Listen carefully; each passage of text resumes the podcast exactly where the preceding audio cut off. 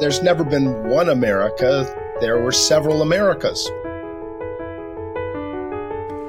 Hi, everybody. My name is Doug Barr, and it's a pleasure to welcome you to the St. Helena Forum for Innovation and Creativity. The Forum is an educational nonprofit with a mission to inform, entertain, and we hope inspire by presenting artistic performances and exchanges of creative and innovative thinking on a wide variety of humanities based subjects. America, unlike any other country on earth, is awash in guns. As of last March, there are roughly 400 million privately owned firearms in the United States, more guns than people. We're already on track to make this year the deadliest ever, with more than 300 mass shootings so far. Since Columbine in 1999, we've endured 386 deadly school shootings, and yet our country remains stubbornly divided on what to do about it. To better understand why that is, we need to look back more than 100 years before the founding fathers who wrote the Second Amendment to the Constitution were even born. We need to consider events that predate not only political parties, but the Republic itself. To help us do that, we've invited author, journalist, and historian Colin Woodard to join us at today's forum. Woodard graduated with a BA from Tufts University and completed his master's in international relations at the University of Chicago. He was a Pew Fellow in International Journalism at the Johns Hopkins University School of Advanced International Studies.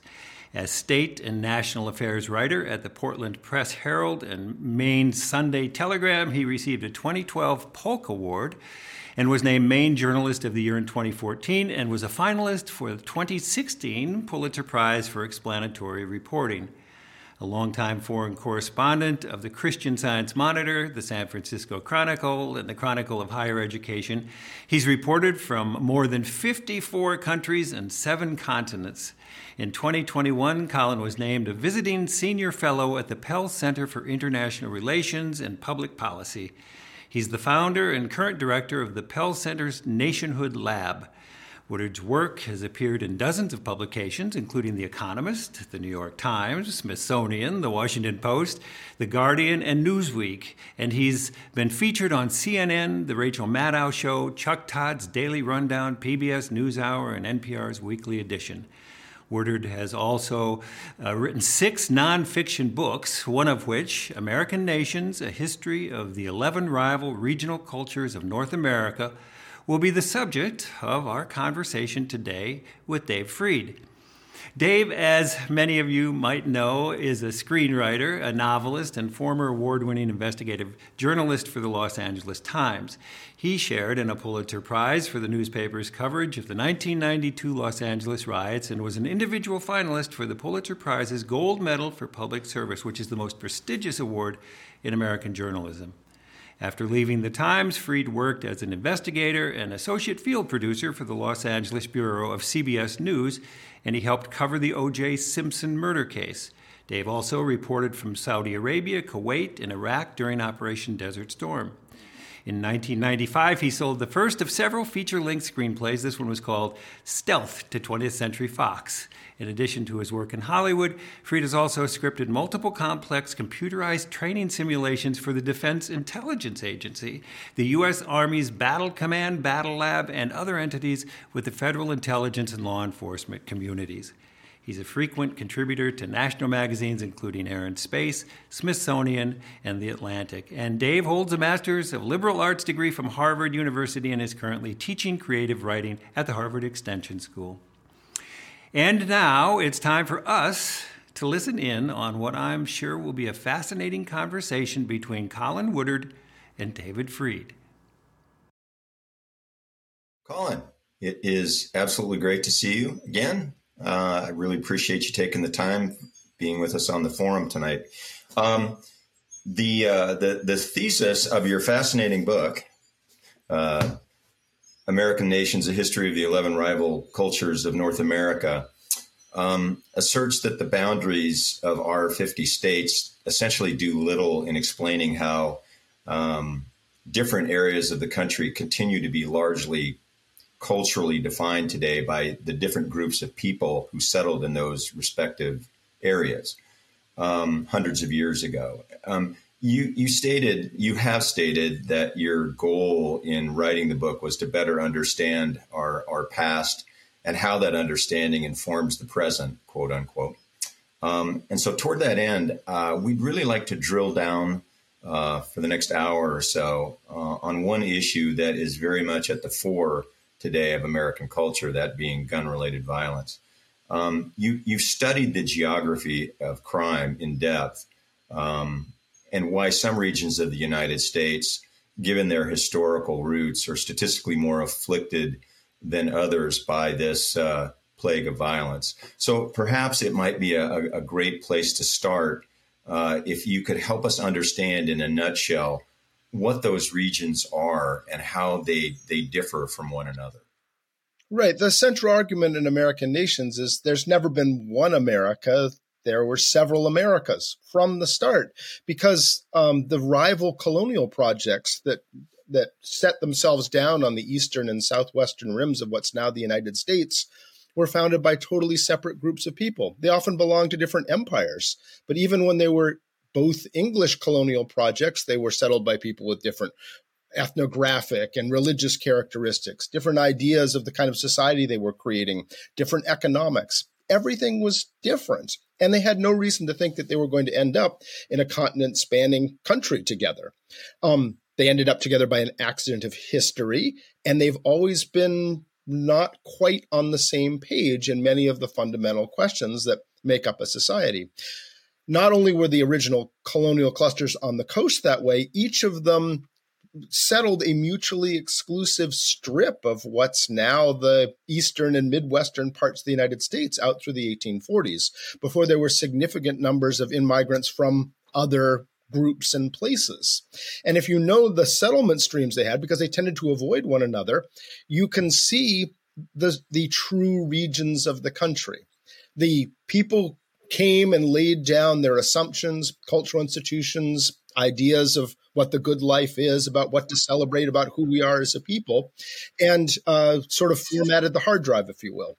And the, they did not follow state boundaries. In fact, many states are divided between separate settlement streams, and indeed today are divided politically in almost any policy matter you look at. If you start looking at things like health statistics or gun violence and all sorts of things at the county level, you can see those tectonic plates dating back to early settlement that are, in fact, the actual regions of the country.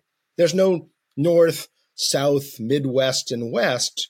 There's a more complicated map that is based on actual history and propagation and proliferation of culture and its assumptions. So can you can you walk us through those 11 regions? I mean, briefly, what distinguishes one from the other? Absolutely. Well, if uh, if your um, audience has shown the map, we can start up in the upper right corner, the sort of dark blue area marked Yankeedom. Um, that was a culture settled originally by the Puritans who landed in Massachusetts Bay in the 1630s. This was a group of people who thought that they were uh, in a covenant with God, that they'd been chosen, like the Old Testament Hebrews, to do specific things in the world. They had been charged and tasked with a divine mission in the wilderness to build a, a light on a hill, uh, to recreate or, or, create a new utopian society as they understood it. And so they arrived in as a middle classish group they were relatively educated. They came as full family units and they deployed on the landscape. They would go and set up a town as a group. Uh, promptly set up a taxpayer financed public school, a town meeting house, a town common. Land was divided relatively equally. And they thought that they were going to be judged by God as a group. They would be, uh, you know, if they succeeded or failed, they would be judged collectively. So the concern was that an individual would rise up and cause trouble, would become a tyrant, or would blow it for everybody. And so there was sort of a, a, a, tension, right? The the danger to the society and the project would be that humans are corrupt and you got to keep an eye on them. So in that culture, there's always been more so than other parts of the United States a faith in institutions, a faith that government is an extension of us, and that the, the individual liberty and the good of the community are coming into conflict, then the good of the community is going to win out. And that's played out through history in the zone that New Englanders and their descendants colonized. And you can see on the map that it, you know, you have New England, but then they spread over upstate New York when the Dutch, who originally founded New Netherland, which was what New York was was originally, when they were defeated by the English in the 1670s, New Englanders poured over upstate New York. Not only did they pour over it, um, Massachusetts had a claim to a Massachusetts wide strip of upstate New York, millions of acres going in theory on out to wherever the next ocean was. They hadn't discovered the Pacific yet, but Massachusetts had a claim. So um, they were the, the, Commonwealth of Massachusetts didn't have sovereignty over the new uh, colony of New York, but they had uh, deeds over all this land. And that whole area was settled by Massachusetts based land companies with Massachusetts settlers following the same model as New England. You fast forward another few generations to the creation of the Northwest Territory and then the Ohio Territory. Same thing happened on that upper strip that you see on the map against Lake Erie in northern Ohio, you know, around Cleveland. That's the Western Reserve of Connecticut because Connecticut's colony had always had a Connecticut wide claim all the way out to the Pacific Ocean. They said, hey, you can't create the Ohio Territory federal government. You have to let us have it. And the federal government said no, but gave Connecticut land title to that area and only that area of Ohio, which was settled by people from Connecticut, replicating the model. Same thing in, later on in Michigan and Wisconsin. There were uh, there were groups of New Englanders or uh, their descendants from upstate New York or the Western Reserve of Ohio that were the initial settlers that formed the majority of the territorial legislatures that wrote the initial territorial constitutions and the first governors, all from those same Yankee spaces. So that's one culture, and you could tell a story about all of those other regions you see on the map. And those are briefly, if you go down from Yankeedom, you'll see the area around New York City is marked New Netherland. That's because it was founded by the Dutch, not the English. Totally different society, the uh, the Dutch at the time that that area was founded in the uh, mid 1600s.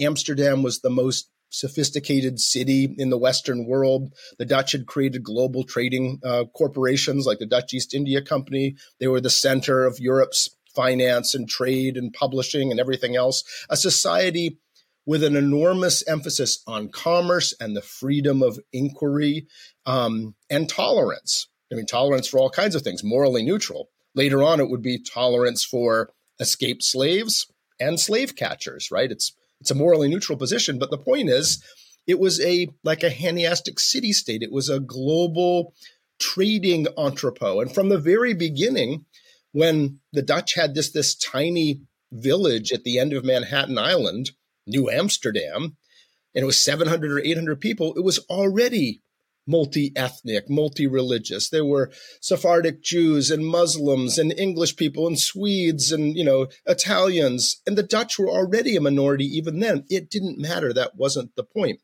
It was already becoming the Big Apple or New York City, a city unlike any other on the continent, precisely because of its Dutch origins, even today in the absence of the Dutch themselves. Think about it. New York City today is global center of publishing and finance, and you know people all over North America fled there. You know, if you were gay or bohemian and you wanted to get away from oppression and other regional cultures, you went to Greenwich Village and elsewhere.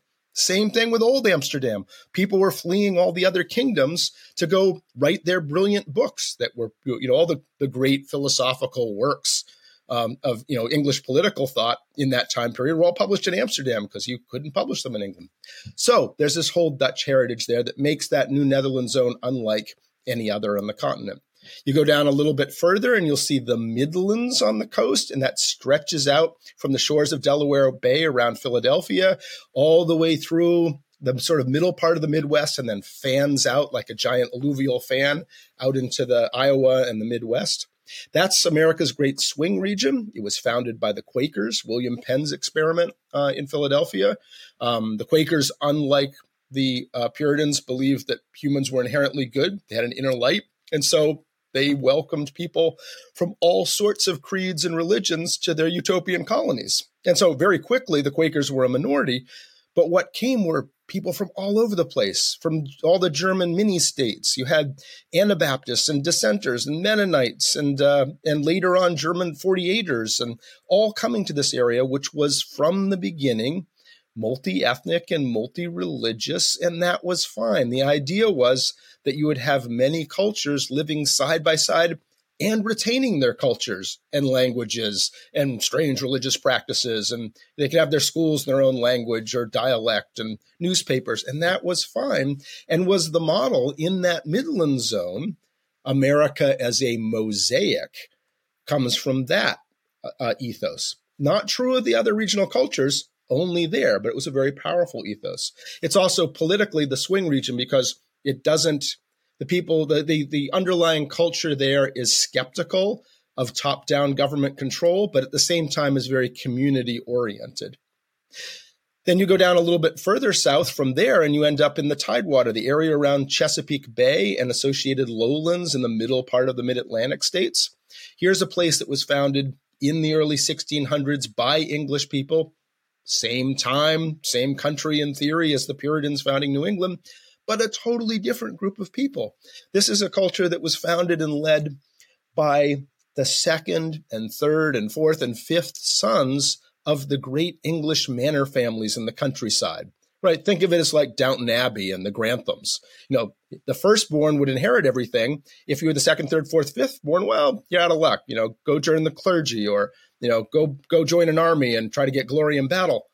But the discovery of the New World meant that suddenly those younger sons could imagine another possibility that you could go to the New World and create a new manor with its own land and its own chateau and be a self uh, sufficient producer of crops that you would send back to London. You wouldn't send it by wagon back to London on the long roads. You would put it on a ship at your own dock and send it to London. It might get there just as fast because the roads were so bad in England.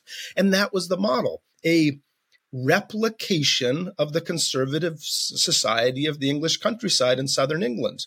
And from that time on, that's what it produced. That's how you could fast forward into the revolutionary era and have all of these enlightened gentlemen, you know, quoting their John Locke, but running these giant manor houses staffed not by serfs because they couldn't find any, but by slaves. But you know, the theory there, it started not with slavery in the early 1600s. It was primarily they wanted to have serfs and peasants, and lo and behold, nobody wanted to play that role. And then they brought in indentured servants. That didn't work out either because as soon as they finished their indentures, they went and got their own land in that context. So they turned to slavery and a full form slave system that by the end of the 1600s had already been formed and tested further to the south. And indeed, if you go further to the south on the coast, you'll see the big red fire engine red area on that map, which is the deep south. There's no the south, there are several souths. There are two or maybe three, depending on where you want to categorize these different regions.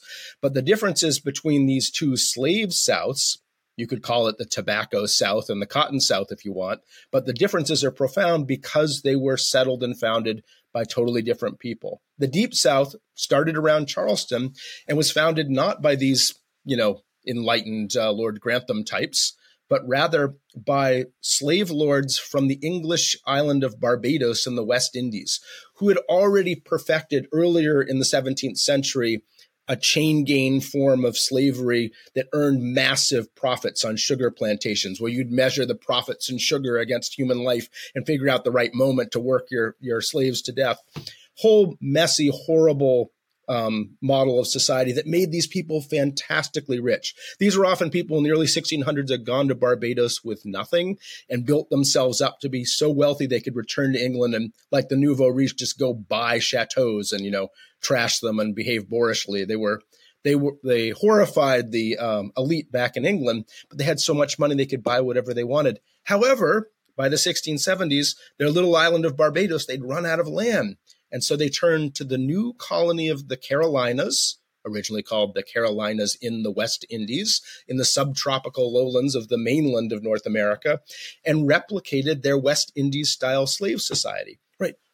No notions like the Tidewater gentry that, oh, we are the people who are supposed to govern, but we have obligations to those servants down below us, right? This noblesse oblige, none of that. This was a winner take all, you know, we won the, the the struggle back on Barbados to the winner go the spoils. It was a society organized oligarchically around the interests of the people on the very top.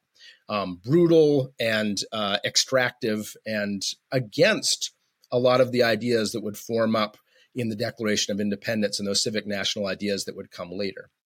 Then go into the inland. Um, behind all of this, starting in south central Pennsylvania, you'll see this other red zone, uh, Greater Appalachia. The beginnings of that are indeed in southwestern Pennsylvania, and then the, the settlement streams of these people work down the old wagon road into the uplands of the southern states and then on into the Ozarks and the Texas Hill Country. Another branch went around the other side of the mountains into Kentucky and then uh, rafted down the Ohio River to settle the lower tiers of the lower Great Lakes states and working out as far as Missouri and beyond.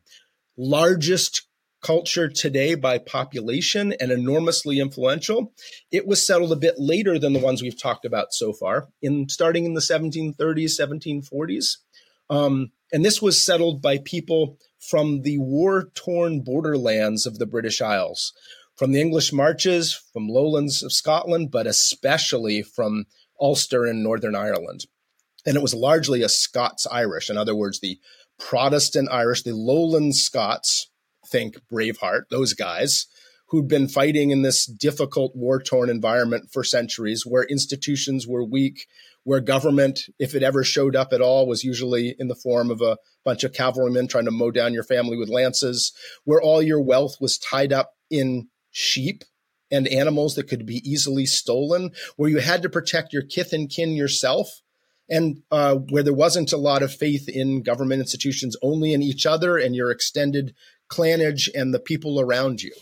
And they were there was a warrior culture, and they were really, really good at it. So good at it that Queen Elizabeth, when she in the uh, late 16, uh, 16th century wanted to conquer Northern Ireland, she took large numbers of these lowland Scots and sent them there to conquer the Irish who were resisting. That's where the Ulster Protestants come from, including a lot of my ancestors. And it was the same people who were involved in the conquest of Ulster were many of the explorers who were discovering and doing reconnaissance in North America early on. And once these colonies got going, and the indigenous people in North America were resisting the taking of their land, they knew just who to call. They they brought in shiploads of Scots Irish in many places to act as the the border people, the the the people who would who would uh, settle the contested frontier, keeping things safe for the you know effete wine drinking, you know fondue, uh, you know guzzling people in the coastal cities. A lot of them, though, went to South Central Pennsylvania because remember I said the Quakers had an open immigration policy. Tons of Scots Irish were trying to get out, and the Quakers were like, "Yeah, sure, go to our frontier." So they went to the what was then the frontier in the far uh, parts of Pennsylvania, and that was the core of the Scots Irish migration land that then poured over much of the continent. And it's completely unlike the Yankees. They're skeptical of institutions. And when push comes to shove, it's all about freedom is about protecting individual autonomy, right? Personal autonomy and personal freedom. If government is big, you axiomatically must be having your freedom taken away from you. Nothing good will come of institutions. They'll just come and be corrupt and, and are mechanisms for wealthy people far away to try to destroy your lives. You got to keep things local. And it's all about that personal, you know, um, uh, interaction and goes down into the religious heritage and everything else. Very influential uh, region of the country. You then go uh, down into the southwest of the United States, and you'll see the area marked El Norte. This, of course, is the region of the country that was settled actually the first part colonized by Europeans successfully, and it was colonized south to north by the Spanish, the northernmost fringes of Spain's vast empire in the Americas, a place so far from Mexico City and certainly Cadiz and Madrid that it took on characteristics of its own. It was so remote that it was like being on lunar bases. And the people there were able to kind of create their own lifestyle, very different from the extremely hierarchical um, society in central Mexico. It's always been more entrepreneurial, work centered, independent minded than the rest of uh, what's now Mexico, and was throughout Mexican historiography the center of you know democratic you know foment. There were efforts continuously to uh, in the Mexican period for regions, parts of this region, to break off and form independent republics that could be buffer states. They felt that they um, they had that not that much in common with Central Mexico and not all that much in common with this expanding United States Federation. They wanted to be a third federation in between. And so there was the Republic of the Rio Grande for a while. There was the Republic of Texas. right? Austin and his Anglo followers were not the only people to rebel. They were backed by the entire Spanish speaking elite of that Republic of Mexico. Um, didn't turn out the way that was originally planned. Indeed, El Norte extends on both sides of the border, roughly 100 miles or so, that whole northern tier of Mexican states as well. Um, but it's, uh, you know, resembles in many ways Germany uh, during the Cold War, right? One people's divided by a large wall in between. Then you go uh, next to it. There's a little enclave, uh, New France. We can get into that in a minute if you want. There's another uh, smaller enclave in Alaska of First Nation, where indigenous people, uh, largely Inuit speaking, um, are, are, have never been extirpated from their land and have been in charge uh, the whole time there, in effect, because in the time of colonization, no one thought the place was worthwhile. Of course, it was. There were all kinds of resources there, but the people there have been able to continue their lives largely on their own terms. And uh, in the constitutional arrangements in Canada and Greenland, and to some extent the United States, they're gaining a great deal of sovereignty. So stay tuned on all that. American Nations is a book about all of North America. So First Nation is a really big story outside the United States, but only a very small one here. Same thing with New France. That's the um, most of it is in Quebec and parts of New Brunswick. It's the legacy of the French effort to colonize North America. And a lot of them were ethnically cleansed after the defeat of France and the French and Indian War and uh, moved as refugees to the col- French colony of Louisiana at the time, where they became the Cajuns. And so they're still there now. And then there's two more uh, large cultures in the upper, in the upper three fifths left quadrant of your map, um, and those are left coast and and uh, and far west. These are a little bit different than all the cultures we've talked about so far. All the other ones have been places where you know an idiosyncratic you know euro-american colonization project came and perpetuated their that particular group's strange ideas uh, over a region of the country these two regions were colonized much much later i mean in effect second half of the 19th century, really. You know, once you're north of the Spanish settlement zone, and the El Norte is uh, the El Norte part of the map. That's um, places where the Spanish actually successfully settled and colonized prior to the annexations, rather than what was um, claimed on paper. So the first of these two, or the, uh, these two, sorry, these two regions uh, that were settled in the late 19th century are different in that they were settled by the rest of the regional cultures, not by some group from far away initially. The colonization was secondhand, so call them second generation regional cultures. Um, much, much younger and less time has elapsed. The oldest of the two is actually left coast, that Chile shaped nation out where you are, uh, essentially everything on the Pacific side of the mountains.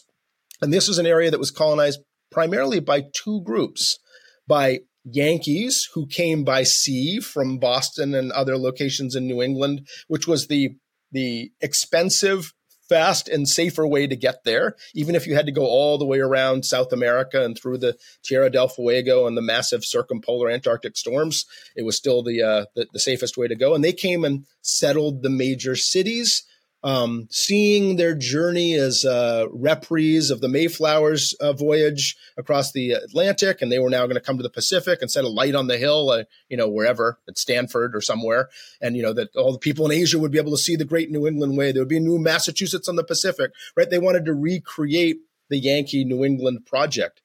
It didn't work out that way though, because there was a second settlement stream arriving at the same time, the hard way, which was to go overland over the then not colonized far west, where the indigenous people were still successfully able to repel and, and drive back uh, interlopers and invaders, and where the environment was staggeringly dangerous, poor roads and communication, all kinds of dangers, Donner Party, and all the rest. That was the hard way to go. And they went by wagon from the Appalachian sections of the lower Midwest states primarily. And they tended to be the miners and trappers and hunters um, who colonized the countryside. And it created this unusual fecund hybrid combination. Right, the left coast combines like this utopian idea that we can make a better world and should from the uh, Yankee Puritan tradition, with the Appalachian emphasis on individual self actualization and exploring yourself. That turns out to be really fecund because, you know, there's what, 25 million people in that zone all told? You know, it's the size of Poland. And look at all the globally dominating companies that happen to be in that zone, from Amazon to Microsoft and Twitter and Facebook and Silicon Valley and all the rest. And then finally, you have the far west, last zone uh, colonized. You could argue that maybe in some respects it hasn't been fully colonized yet. And this is the one area where the environment trumped ethnography. You know, in the context of the late 19th century, the conditions were so hostile, high, remote from markets, dry, difficult to settle there, that you actually had to deploy industrial scale capital first before it could really be effectively settled. And with the exception of the Mormon enclave, where they were able to work as groups to build their own um, irrigation and infrastructure, colonization followed the deployment of railroads, metal smelters, and mines. Trans, you know, giant irrigation projects and sometimes uh, trans watershed um, water transfers and all the rest that were controlled either by these giant external corporations the Union Pacific Railroad, Anaconda Copper, or by the federal government itself, which controlled and still controls most of the land, which has engendered resentments either towards your external corporate bugaboos, the Hearsts and whatnot, which led you to have all these progressive senators in the uh, early and mid 20th century from the far west, or against the federal government itself, um, which leads you to sort of the anti government coalition uh, with uh, the Deep South. And uh, at one point Tidewater that formed a, a, large block of the sort of um, more individualistic and ultimately uh, became the Republican Party coalition. And those well, are the uh, those are the uh, eleven nations. Well, let's let's talk about how how those those differences in the in those areas correlate to what we're dealing with today in the United States. If you if you listen to certain uh, pundits and and some right wing politicians, um, they would have you believe that living in uh, New York today is is as dangerous as living in you know Somalia or South Sudan. Um, your your research asserts otherwise. Um, you you wrote recently in Politico that, uh, and I'm quoting you here. In reality, the region of the Big Apple comprises far and away the safest part of the U.S. mainland when it comes to gun violence, while the regions of Florida and Texas have per capita firearm death rates, including homicides and suicides, that are three to four times higher than that of New York City. So, on a regional basis, it would appear that the southern swath of the country, uh, in, in cities and rural areas alike, uh, that's where the, the rate of gun related violence is most acute. In the, in the context of the histories, the respective histories of those regions, why is that? Yeah, there's enormous differences. We can show the maps up there uh, of the however you slice it, whether you look at overall per capita gun deaths or just gun homicides or just gun suicides or just rural counties or just urban counties or just white victims, however you look at it, those differences are enormous. And like you said, New Netherland is staggeringly safe. And the differences between, say, Yankeedom and the Deep South are two and three and fourfold differences per capita.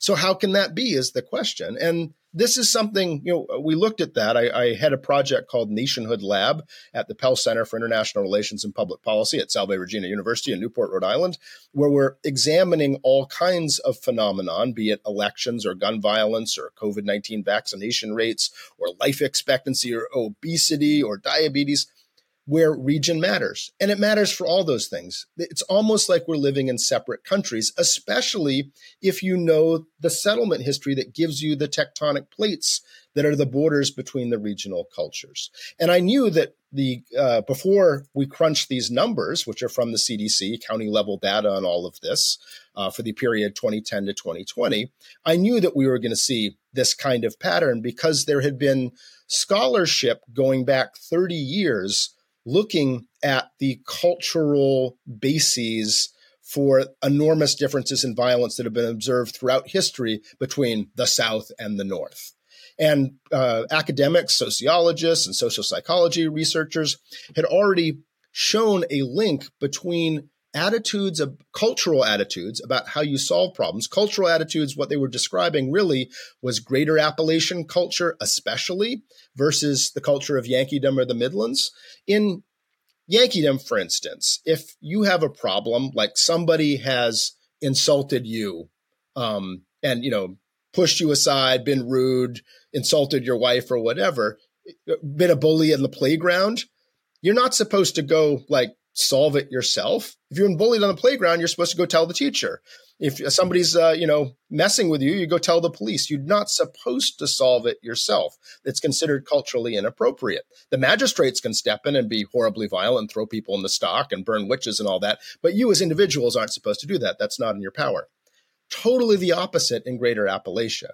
It, your it, your honor is at stake. If somebody has dishonored you in any of those ways, you do not go tell the teacher and the police. You solve that yourself. It's dishonorable to do otherwise. And you go punch him in the nose, right? That's the emphasis on it. And it goes or, or back. Draw a gun.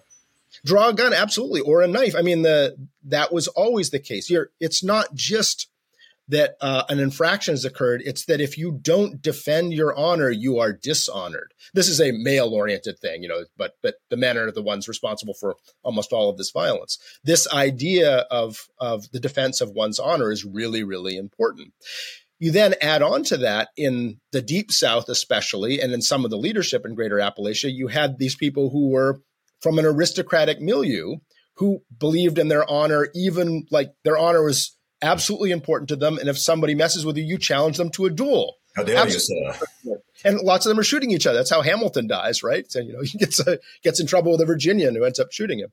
But um, you, and then on top of that, in the Tidewater and the Deep South, you had this the slave system, a race based slave system, where in some of the deep Southern colonies, the uh, enslaved people outnumbered the the the white caste significantly. And you could only maintain control through horrible violence and the threat thereof. Violence was all around.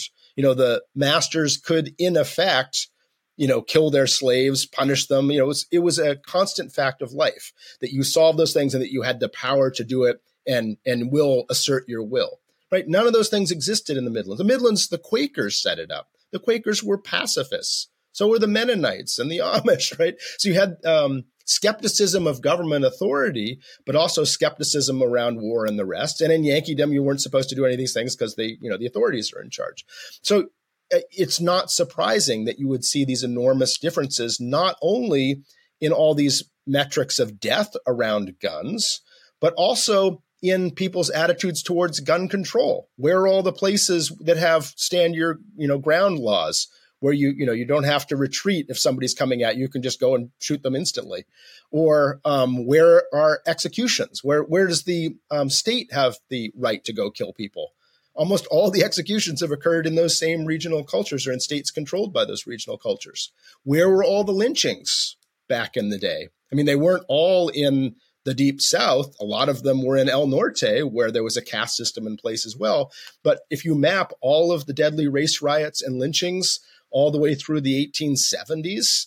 Um, and people have done that. So you, can, you can see maps of them. Maybe we can show one of, those maps tonight. They're all in the same regional culture. So, yeah, you have enormous differences uh, tied back to these historical and cultural patterns, some of which go back to you know the the old world conditions from which these idiosyncratic colonization groups first came. You you had um, you found perhaps um, predictably that the the regions with the worst gun problems uh, are also the, the same regions that are least supportive in restricting access to firearms. Um, given that there are known to be something in excess of 300 million guns in circulation in the United States today, short of a, of a national ban, how effective do you think can can any regulatory effort realistically be uh, on, a, on a regional basis uh, when you again, when you, you factor in the, the, the history of uh, in, in, in some of these places of, of, independence and you know the the the indignation of government asserting itself uh, on the individual's rights. Yeah, well, one interesting thing that we found, I followed up that original post about a month ago. Uh, we accessed a gigantic set of polls that were taken uh, ahead of the 2020 election. UCLA, uh, it's our Nationscape project they were polling 6,000 Americans a week, the same 150 questions, including six or seven related to guns and gun control. Um, and they were they were polling them every single week for months. They ended up with a poll a, a poll size of 500,000. And that lets you actually look, unlike most polls, at the county level. So up through 2020, we were able to actually, with, with significant confidence, be able to map by regional culture those questions. And one of the questions was, do you own a gun in your house? And indeed, the, the regional cultures that are most dangerous for gun violence also have the highest level of gun ownership reported. And New Netherland, the area around New York City, has the least number of uh, guns. Um, but also, they asked them uh, questions about different um, levels of restrictions. Would, would you support um, closing the loopholes in uh, in uh, background checks for firearms? Would you uh, uh, support um, limiting uh, ex- magazines over a certain number of bullets per magazine? Would you support a ban on assault rifles? And finally, would you support a ban on all firearms in private use? And the answer, amazingly, even greater Appalachia and the Deep South, the places that are most, um, you know, in support of the right of gun owners, both of them had narrow majorities supporting uh, banning assault rifles, closing the loopholes, and uh, restricting large capacity magazines. Isn't that amazing? I mean, was, in some cases, it was only like 50.1%, and other regions were like 80%. I mean, there were big regional differences, but everybody, in even at the regional cultural level, there are majorities that support those common sense measures. Will it make any difference with 300 million guns? I don't know. I'm not a gun policy expert, but I do know that it's possible theoretically, democratically possible to build a coalition that would support those things, even within these regional cultures that are very supportive of gun rights. And as for the question of banning all firearms, nobody supported it. I mean, the highest support for it was New Netherland, I think was like 30 something percent. But in general, in all the other regional cultures, it's like, you know, eight or 10 or 12. So the trope that they want to take your guns away doesn't seem to be supported by evidence of what the public even in the very uh, gun control supporting regions uh, have to say. Well, there there are other nations on this planet where, and you you would certainly know better than I, but statistically anyway, the, the per capita gun ownership is comparable to that in the United States.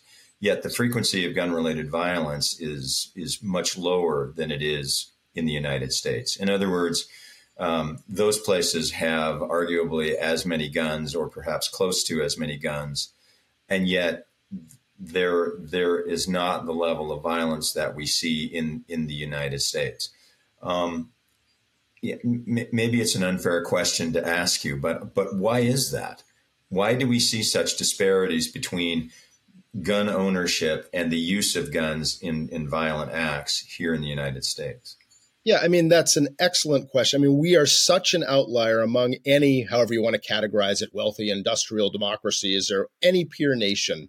We're way off the charts. You know, Canada's the closest, and its rate as a nation is about the same as New Netherlands. Like our very best region, like you're like, whoa, that's incredibly safe, is about the same as Canada in most of these metrics. And you get to Western Europe, and it's much, much lower that, than that. And you get to Japan, and you know, uh, metrics where the rate in the US is, you know, in one region or another is six, seven, 15 deaths per 100,000. In Japan, the comparable figure is like 0.016 or something like that. It just doesn't happen. So even our safe places are more dangerous than elsewhere in the world. And our dangerous places are much more dangerous than any other of the wealthy countries. You raised the question of how is it that in some of those countries the per capita ownership of firearms is comparable to what we have in the U.S. and therefore why is it?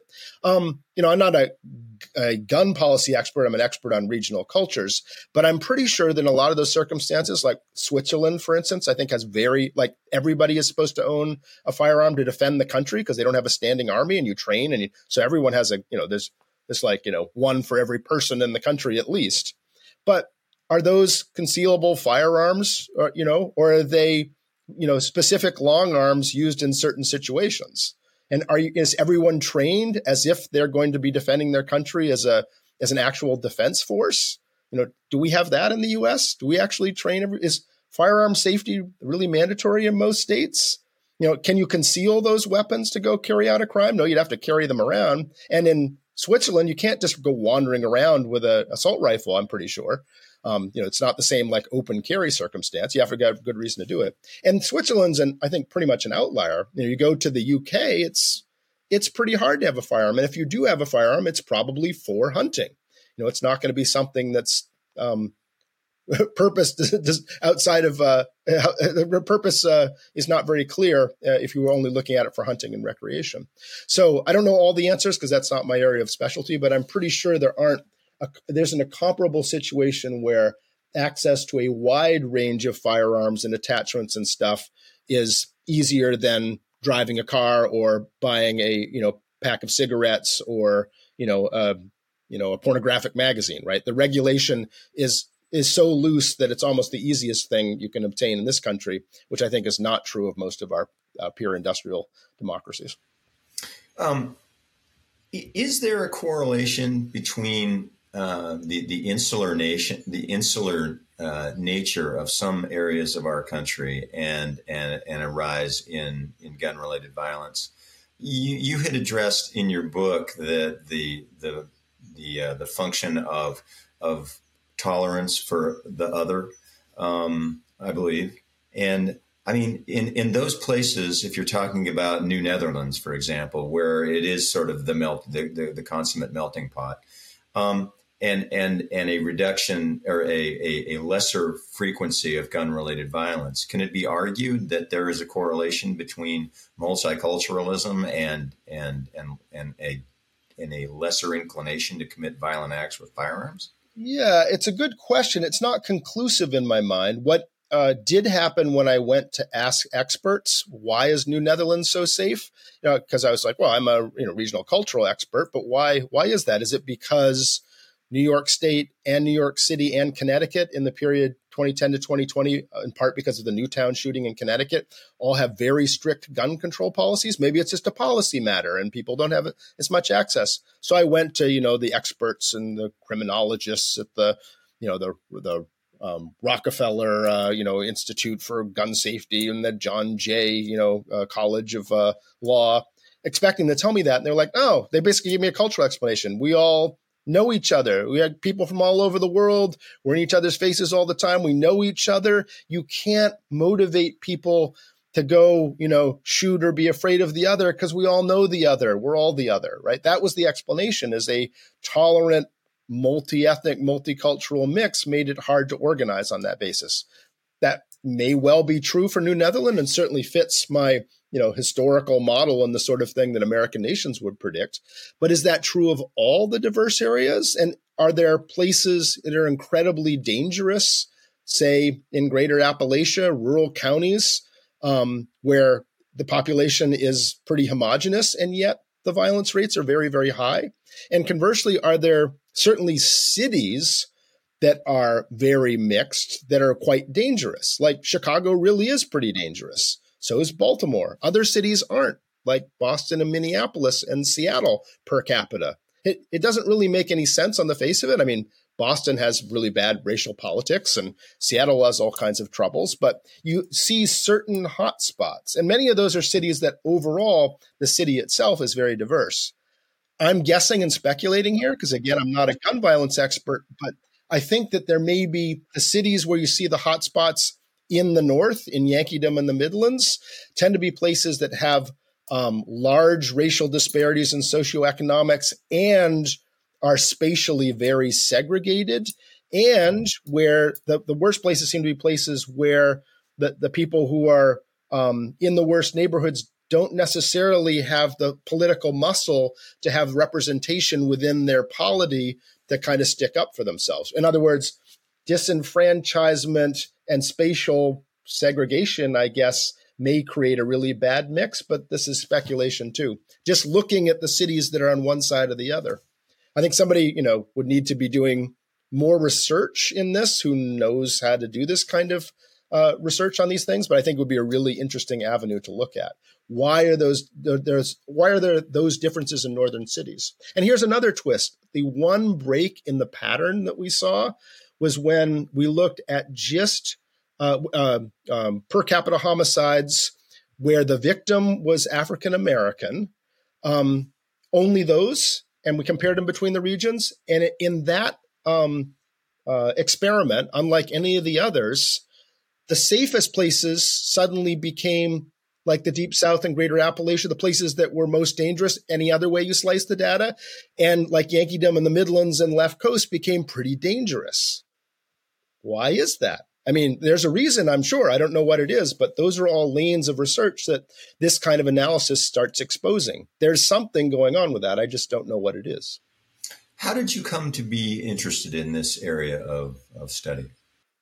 In regionalism because um, well i was uh, i graduated from high school in 1987 it's the height of the cold war. And mikhail gorbachev was in the soviet union was doing this perestroika and glasnost thing. And it seemed like the manichean struggle that was the cold war might thaw out and that this might be an interesting time right? I'd grown up, uh, you know, if you're a Gen Xer, you'd grown up with the threat of nuclear missiles flying over your head and all that. Maybe that'll change. So I gravitated to that in university and was like a Soviet East European history studies guy.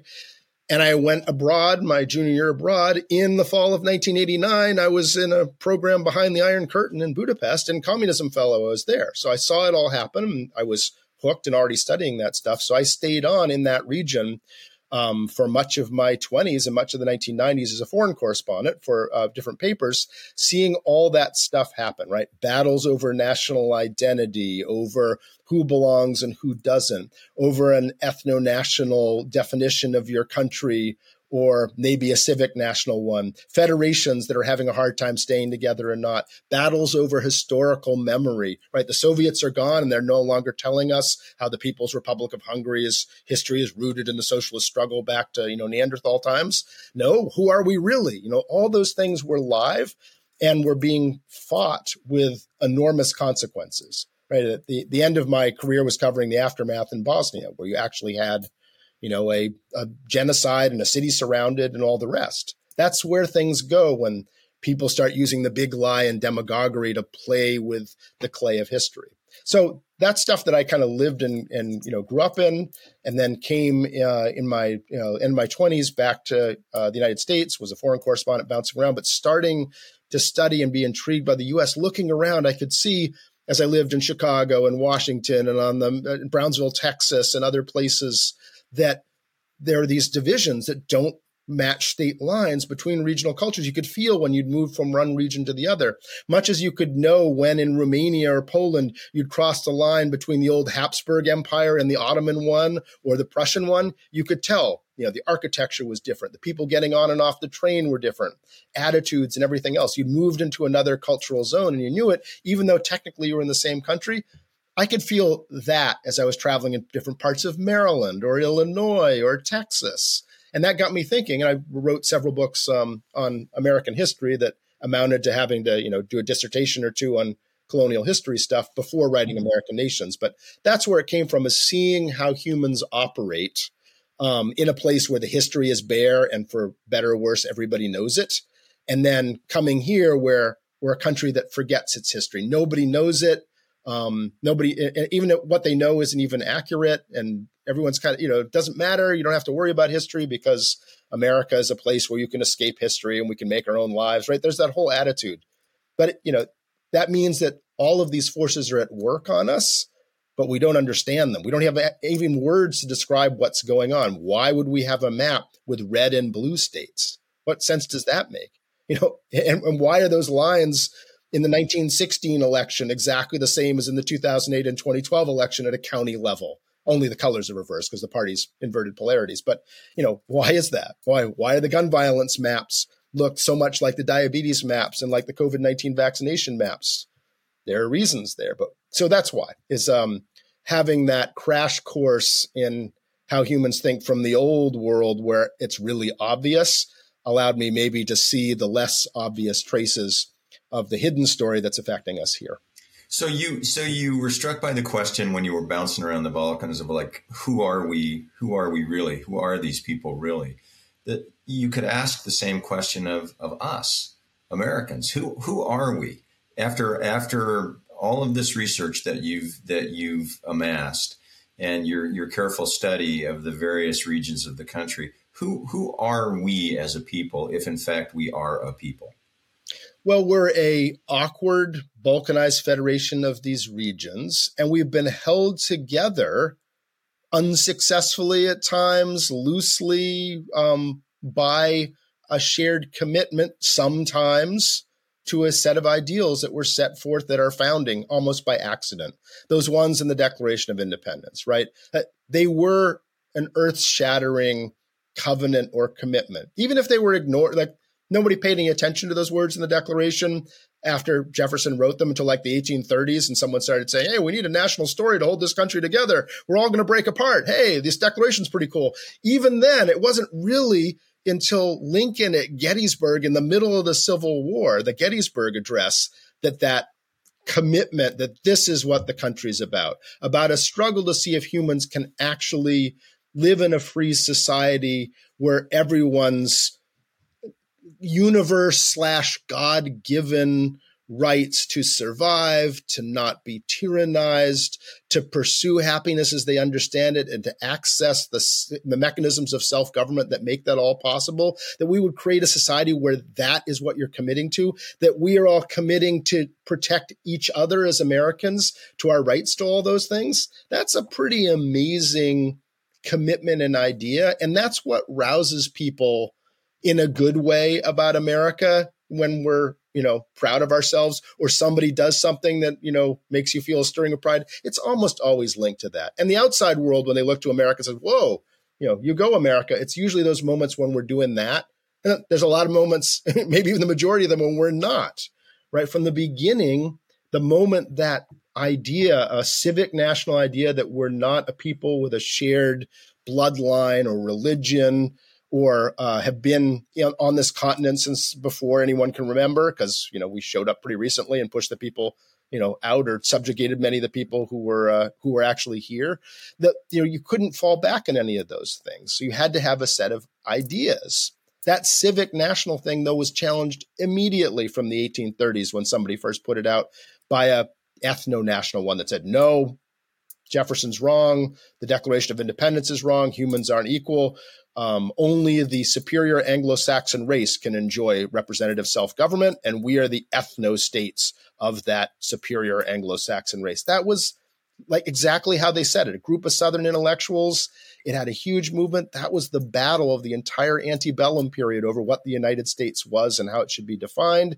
It's the Civil War, it's Reconstruction, and that ethno national view actually won federation wide control and consensus first in the 1910s and 1920s when Woodrow Wilson was president and segregating the, the victorious Union government, right? The federal government. When Birth of a Nation, a film celebrating the Ku Klux Klan that started Hollywood literally, was all the rage, right? The Ku Klux, it's, it's celebrating the Ku Klux Klan's violent terrorist campaign to successfully roll back the political emancipation of African Americans in the South and that that's your heroic awesome film right and that's when all these confederate monuments we're tearing down now were being put up in the 1910s and 1920s that's when the 1924 immigration act was passed that that was passed explicitly to protect the anglo-saxon character of the country and cut off immigration from anyone not deemed to be appropriately you know anglo-saxon aryan nordic enough that, that stayed until 1965 transformed the country in that respect. So yeah, it's not until the 1960s that civic national narrative that we've been talking about, that George Bancroft articulated in the 1830s, that Lincoln put out at Gettysburg, where that finally won over a, a nationwide consensus, where nobody really questioned that that was what we were about. It's within living memory. So it's not surprising that turns out that there's a, a counter movement out there can gain a lot of strength on completely un-American values that are authoritarian, exclusionary, and um, against the idea of uh, of inherent human equality. Right. That's clearly. I mean, who are we? we? We we should be the people committed to those ideals in the Declaration, and we've been trying to be that, but we've got this. You know, the the the, light and the dark side of the force are there, and the dark side of the force has won. You know, control in the past. So it's a it's a work in progress you know, as Frederick Douglass argued throughout his career, these are really good ideals. You ought to try them, basically. Um, and it's that struggle to try to do that and further ourselves to that to that set of ideals that is what Americans are. I mean, we're lots of things, right? But as what are we in addition to all the other identities we have? What's the American identity on top that should be the shared common purpose of all of us wherever we came from and however we describe ourselves? That's what we've got. Yeah, the, this the civic national thing to which you refer obviously is subject to interpretation depending on which side of the of the political line you, you find yourself on. I guess, um, given how how fractured it would seem our politics are these days.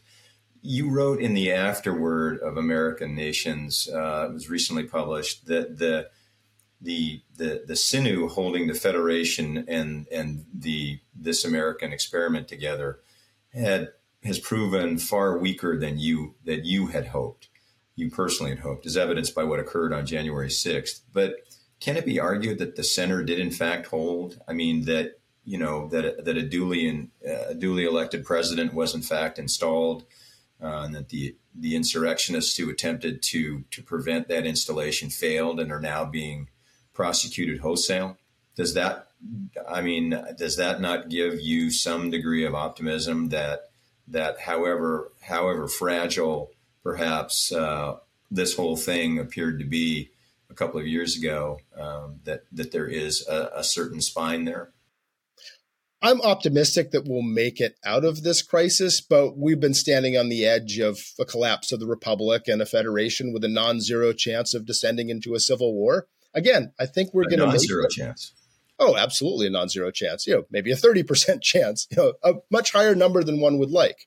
Um, so um, the sinews are much weaker in the sense that when I wrote American Nations, which came out in 2011, and you're reading from the epilogue that I wrote a year or two ago, um, the idea that a group of Americans would storm the Capitol in effectively a coup attempt to overthrow an election at the behest of the of an outgoing president would seem so absurdly science fiction that anyone would try that, but better yet, that hundreds of Americans would actually do it and succeed in breaching the floor of the Capitol. And then if you told people back in 2011 that after that happened, the leaders of one of the political parties who had themselves had their lives threatened and you know almost killed by a mob and had to evacuate the Capitol building would actually be backing the man who led the coup and you know declining to impeach the person for what they just done that democracy itself and the rule of law in the most fundamental way would suddenly be a partisan political question. Hey you know on january 7th or 8th i wouldn't i still january 7th or 8th 2021 i still wouldn't have expected that as many republican congressional leaders would backtrack as far as they did and try to throw January 6th into the memory hole. So I agree. I'm happy that all those things you described happen, but I think you're taking way too long a time frame. The sinews that anyone would have judged in 2010, better yet in, you know, 1980 or 1990, the sinews are far, far weaker than anyone would have guessed back then. I, I guess the I guess the the um, the, the $64,000 question here, broadly speaking, and, and then specifically as it relates to, to, to guns, gun ownership, gun violence. You wrote uh, in American Nations that, uh, and I quote you here individual liberty and the common good are both vitally important, and that a liberal democracy can only thrive when they are kept in equilibrium. End quote. How do we do that?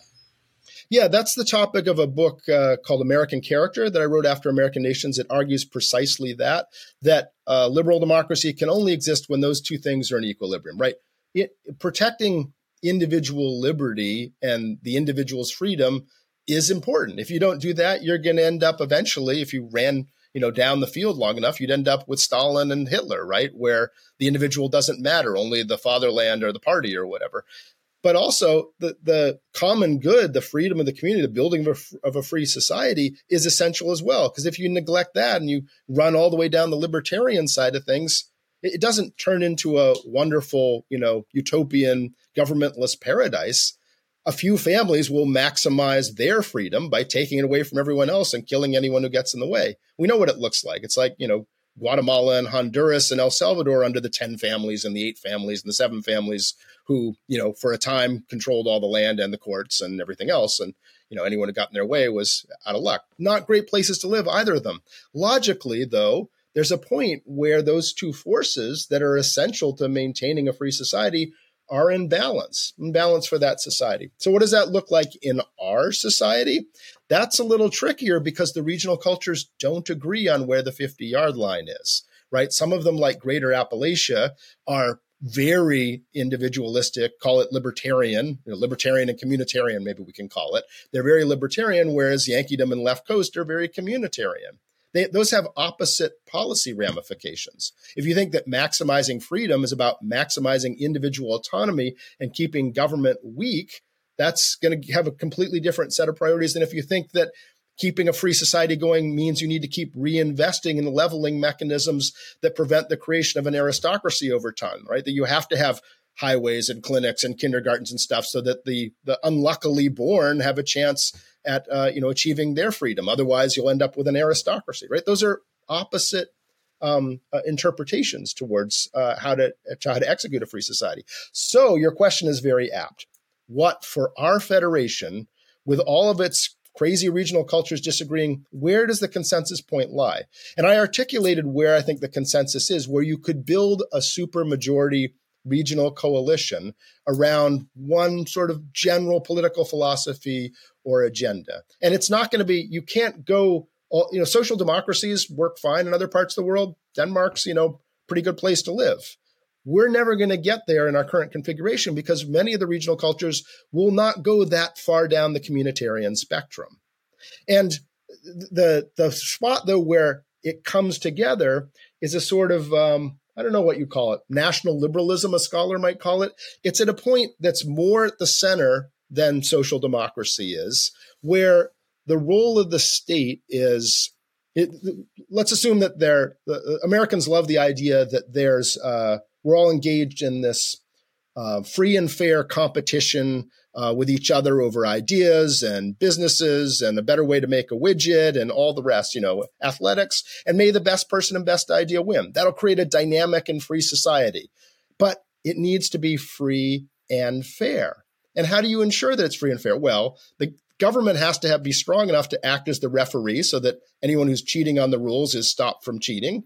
But also, how do you make it fair over time? Because remember, societies are intergenerational. If all of if you have uh, if you just inherit a trillion dollars, you didn't meritocratically earn that on the great field of ideas, right? You're just receiving it.